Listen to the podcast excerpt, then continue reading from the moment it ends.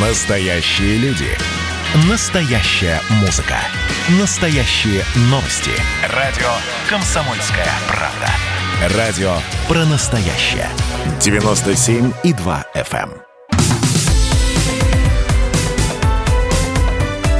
Как дела, Россия? Ватсап-страна! Мы продолжаем говорить о ценах, о том, как правительство пытается на отдельные виды продуктов э, сдерживающий фактор э, наложить, я имею в виду на рост цены.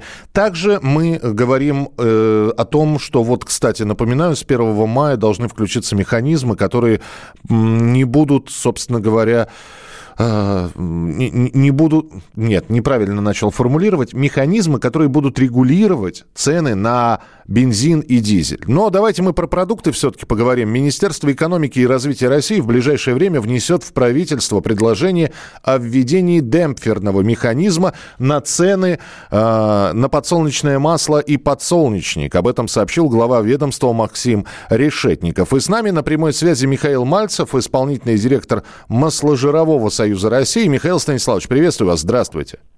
Да, добрый день. Демпферный механизм, нам бы попроще это все объяснить. Будьте добры. Э, это опять же сдерживание цен или это отпускание цен? Что это такое из себя представляет?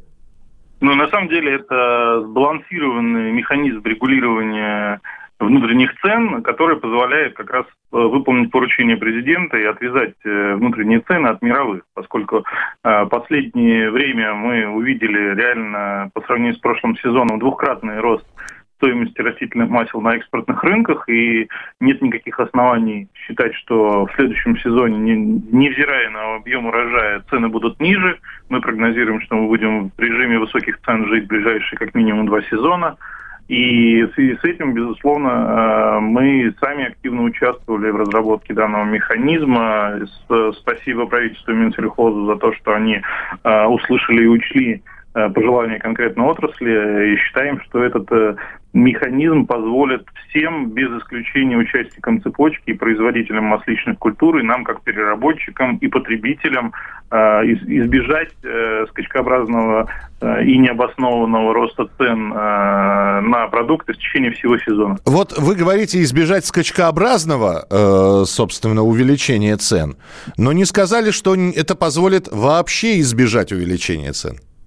Ну, вообще избежать увеличения цен в рыночной экономике невозможно, и падения, я бы сказал, я бы, ну, правильно, наверное, говорить, изменение цен невозможно. Угу. А, потому что рынок меняется, спрос и предложение, они гибкие, и, безусловно, изменение цен в рынке могут быть и будут. От этого мы никуда не денемся. А вот сгладить эти колебания, когда при двухкратном э, росте экспортных цен, чтобы не, не допустить двухкратного роста внутренних цен, вот этот механизм как раз это и приз, э, он и должен осуществить.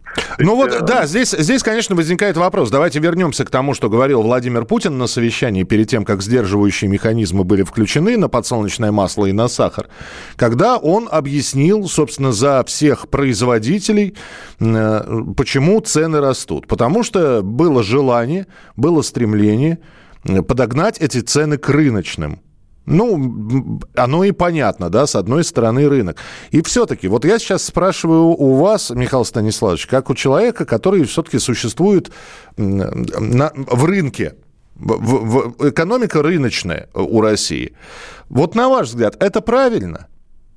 Ну, все-таки угу. давать, давать какую-то там фиксированную цену, минимальную цену. Ну, я еще раз э, повторюсь, те действия, которые осуществило правительство в ручном режиме в декабре месяце, когда ввело э, по сути, регулирование верхнего порога цены. Э, да, действительно, это не совсем рыночный механизм. Мы находились в такой в ситуации, когда на глазах росли цены, и правительство принимало фактически в антикризисные меры. Да? Э, да, для отрасли это было достаточно некомфортно, и мы понесли определенные потери.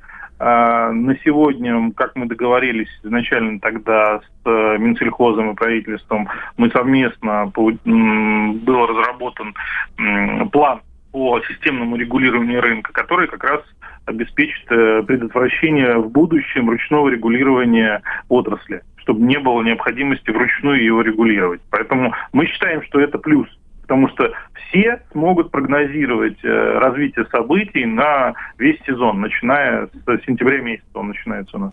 Ну, давайте поглядим, как это все будет работать. Спасибо. В общем, э, смысл понятен.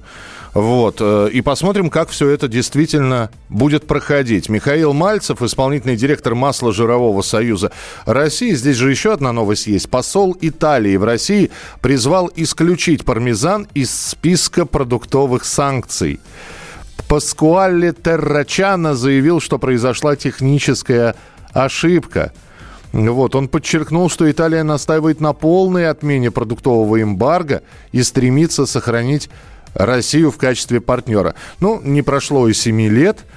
Я напомню, что продуктовые, вот в частности на хамон и пармезан, который так много обсуждался, продуктовое эмбарго было введено в 2014 году, 7 лет прошло.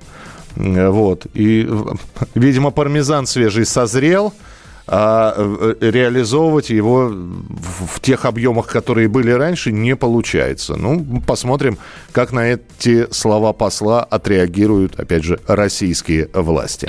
Радио «Комсомольская правда».